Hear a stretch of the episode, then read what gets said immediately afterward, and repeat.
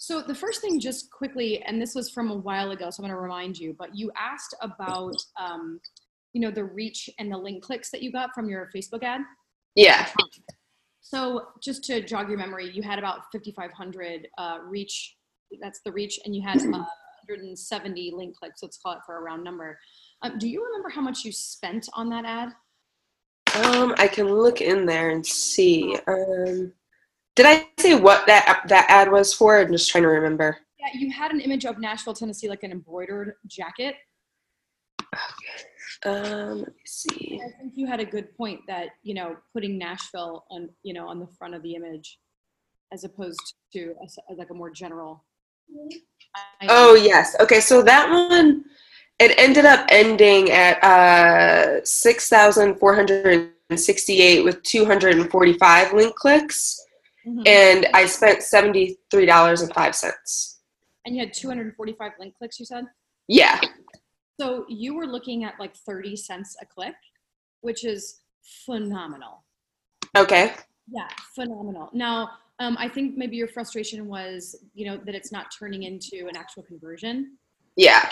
Um, And of course, um, you know, that that's that's the end goal. But how many ads have you run total? Uh, I mean, if I had to guess, like probably somewhere between fifteen and seventeen. Okay. So- and how long have you been doing it roughly?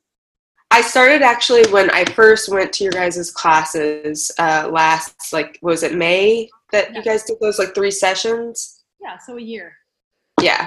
Yeah. Okay. Um, well, for starters, and I'll let let Paul jump in too, but we usually see like anywhere, anything under a dollar is a great is a great great cost per click.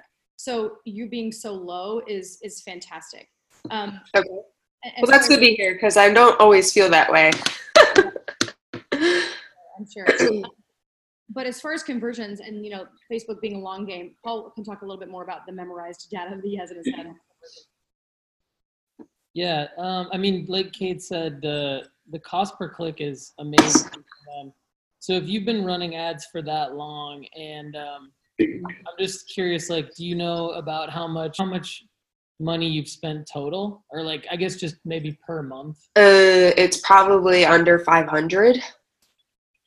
And I've only recently, um, because before when I first started doing them, I was only letting them go for maybe two weeks max, maybe only a week or week and a half. Um, and now in the new year, I'm like, well, I need to spend more money on this. So I've been letting them go longer. Mhm. Uh, but even then, I wouldn't say I've gone over that like sort of $75 threshold.